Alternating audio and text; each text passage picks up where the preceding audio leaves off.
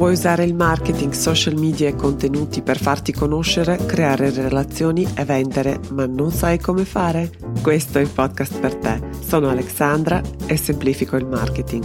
Benvenuto nel podcast Comunicare per connettere. Iniziamo?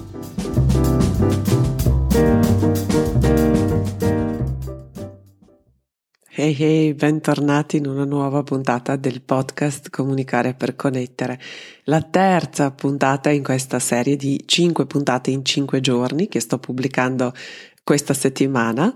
E questa puntata è dedicata a un argomento che pare sia molto sentito e giustamente perché è quello delle newsletter. Quando la settimana scorsa ho chiesto di inviarmi le domande, ben tre persone hanno fatto la domanda che riguarda questo tema. Oggi in particolar modo mi dedicherò al modo in cui uh, si preparano i contenuti, si scrivono i contenuti per le newsletter e sono molto felice perché da un lato l'insofferenza nei confronti dei social media, se hai ascoltato la puntata precedente, quella che ho pubblicato ieri dedicata a Instagram, allora sai che questa insofferenza è abbastanza ingiustificata, però diciamo che si nota, c'è, è presente da un lato e l'interesse per gli strumenti potenti, alternativi, tra virgolette, perché non sono alternativi, ma comunque ci sono.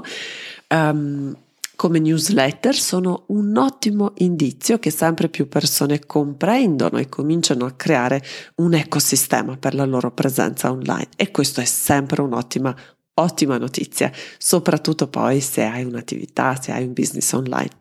Prima di rispondere alla domanda che ho ricevuto vorrei ribadire che non è ancora tardi per inviare la tua domanda. Il modo migliore è su Instagram, chiocciola Alexandra Bobic e qui mi puoi Vuoi, puoi passare da lì per salutarmi e mi puoi inviare messaggio diretto e io troverò il modo per rispondere alla tua domanda. E le prime due puntate di questa serie le puoi trovare su tutte le piattaforme di podcasting, quindi Apple Podcast, Google Podcast, Spotify e devo dire che hanno suscitato un po' di interesse. La prima parla di cosa fare nei momenti di sconforto nella tua attività, quando noti che mm, qualcosa non sta andando bene e l'altra invece parla di Instagram e se ci devi stare per forza se hai un business online. E già che ci sei a cercare queste puntate, ricordati di iscriverti a questo podcast e ovviamente se le puntate ti piacciono, se il podcast ti piace, ti sarei immensamente grata se potessi recensirle oppure valutarle. La domanda alla quale risponderò in questa puntata è come scrivi testi per la tua newsletter e vi anticipo già che non c'è un grosso segreto, anche perché sono una persona, ecco, non direi pigra, ma comunque non mi piace inventare acqua calda perché vado in tilt. um, devo avere un po' un, un sistema. Però un trucco c'è, ma prima di svelarlo devo dire una cosa perché non resisto più. Uh, possiamo per favore abolire la parola newsletter? Please, please, please, è stata compromessa, maltrattata, abusata. Tutti pensiamo subito alle mail moleste che non hai chiesto, che non interessano a nessuno, piene di titoletti, tutte belle impaginate, piene di immagini, bottoni, le cose che si muovono, ti saltano addosso e che in modo del tutto inappropriato cercano di convincerti, di cliccare, di comprare, di leggere che angoscia. Per questo ogni volta che parlo di newsletter vedo che le persone cambiano l'espressione e con un'aria di sfida quasi mi dicono ma io le newsletter le cancello, le odio, le segnalo subito come spam e capisco. Per questo vorrei che ci allontanassimo da questa idea più possibilmente e che parlassimo di email marketing, che parlassimo di lettere d'amore che invii alle persone che hanno deciso che si fidano e hanno deciso che vogliono avere le tue notizie. Anche qui però attenzione perché c'è un'altra tipologia che va nella direzione opposta e soprattutto seguita e praticata da alcuni professionisti che usano le newsletter per raccontare fatti loro. Ditemi anche voi uh, che avete questa sensazione quando leggete le mail di, di, alcuni professionisti che vi elencano dove sono stati, cosa hanno fatto, che libri stanno leggendo, su cosa stanno lavorando, cosa è in arrivo, a cosa stanno pensando, cosa stanno mangiando. e tutto questo andrebbe bene perché storytelling è una, uno strumento potentissimo, bellissimo e funziona se solo riuscissero a chiudere il cerchio con qualcosa di rilevante per il loro pubblico. Quindi queste storie dovrebbero essere ricollegate in qualche modo a qualcosa di concreto per il pubblico. Ecco, ditemi se anche voi avete questa sensazione, questa domanda che vi rimane, questo prurito che vi rimane un po' galleggiante nell'aria e questa, quando hai letto, sei arrivato alla fine, dici ok, e quindi? E mo? Adesso cosa faccio con questo? Quindi le mail che leggo volentieri e che non vedo l'ora di ricevere hanno quel quid in più, quindi riescono a trasformare anche le storie più banali in momenti di insegnamento oppure di ispirazione e questi, queste consapevolezze sono così potenti che ti lasciano con questa fame di sapere e di scoprire di più. Ecco, questa è l'introduzione, forse un po' lunga, però davvero penso che bisogna dirlo. Dunque, come scrivo le mail? Ci sono due tipologie di mail che scrivo nella mia attività. Le prime sono campagne, ovvero gli invii singoli che vanno più o meno a tutta la lista, e poi ci sono le mail eh, di cui, che compongono i vari funnel di vendita che però sono bellissimi. I miei funnel di vendita li amo. Quindi ci sono queste due tipologie. Il trucco in entrambi i casi è contenuto in queste cinque punti, in queste cinque indicazioni. Il primo è mettere in primo piano il valore. Quindi abbiamo parlato anche nell'introduzione, qualcosa di interessante e utile per chi legge. Quindi indipendentemente che si tratti di un'email di vendita pura e dura oppure di una lettera d'amore a tutti gli effetti perché è un invio um, così uh, generico a tutta la lista, su questa cosa sono rigorosa e intransigente sia con me stessa sia con i miei clienti, con i miei studenti. Loro sanno quanto sono noiosa quando riporto ogni testo che mi sottopongono a uh, cosa c'è per la persona che ti sta leggendo?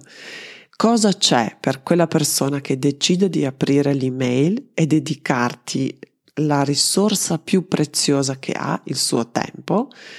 Quindi deve trovare qualcosa di valido, concreto, rilevante per sé e non per me. Mm? Quindi questo è il punto fondamentale. Se non abbiamo questo, tutto il resto rimane un po' galleggiante, ecco, non, non, è concreto. La seconda cosa è conosci e poter, per poter fare questo ti serve la seconda, il suo secondo punto, conoscere molto bene a chi ti rivolgi. E qui non penso al profilo, non penso al target, non penso all'avatar, ma penso alla persona. Persona che conosci come se fosse il tuo migliore amico e questo ti permette poi di rivolgerti a questa persona nei tuoi contenuti e soprattutto nelle tue mail, perché sono una, un'espressione più intima comunque dei tuoi contenuti, di rivolgerti a questa persona come al miglior amico o la migliore amica.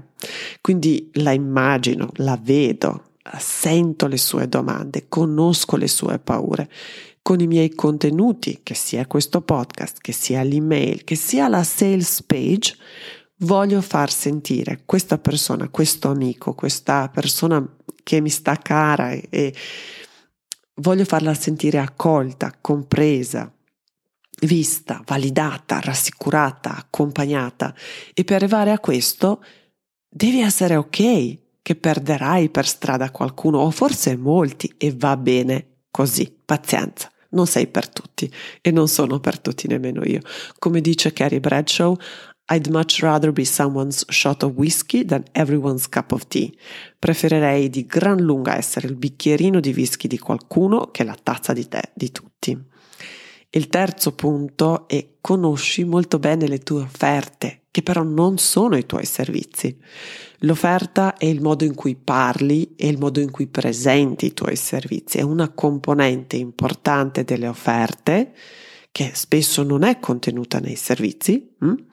Spesso non è contenuta in molte offerte, però è una mancanza deve con- contenere e deve riuscire a illustrare la trasformazione e deve essere in grado di esporre in modo molto concreto e molto pratico la promessa che deve parlare direttamente alla persona che vuoi aggiungere e che abbiamo capito che la dobbiamo conoscere molto bene.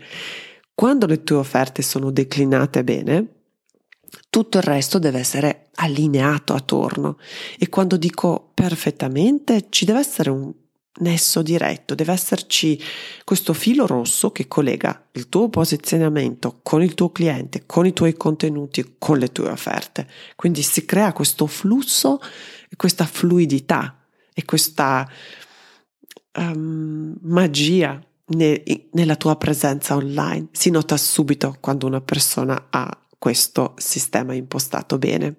Il quarto punto, la mail che sia campagna, quindi che sia un invio eh, singolo, che, sia, che, faccia, che, che faccia forse parte di un funnel, segue un filo logico e non do mai nulla per scontato, si sa da dove partono e dove voglio arrivare. Non sono le scritture estemporanee che invio perché devo dare un segno di vita, ma hanno uno scopo che è dettato dal calendario marketing e promozione, perché tutti hanno un calendario marketing e promozioni, vero? Vero? E questo non vuol dire che vendo sempre e che devi vendere sempre, che devi essere in questa modalità vendita sempre. Anzi, il calendario marketing e promozione serve proprio perché devi prevedere i momenti in cui ti prendi cura e sei a disposizione del tuo pubblico in modo completamente disinteressato.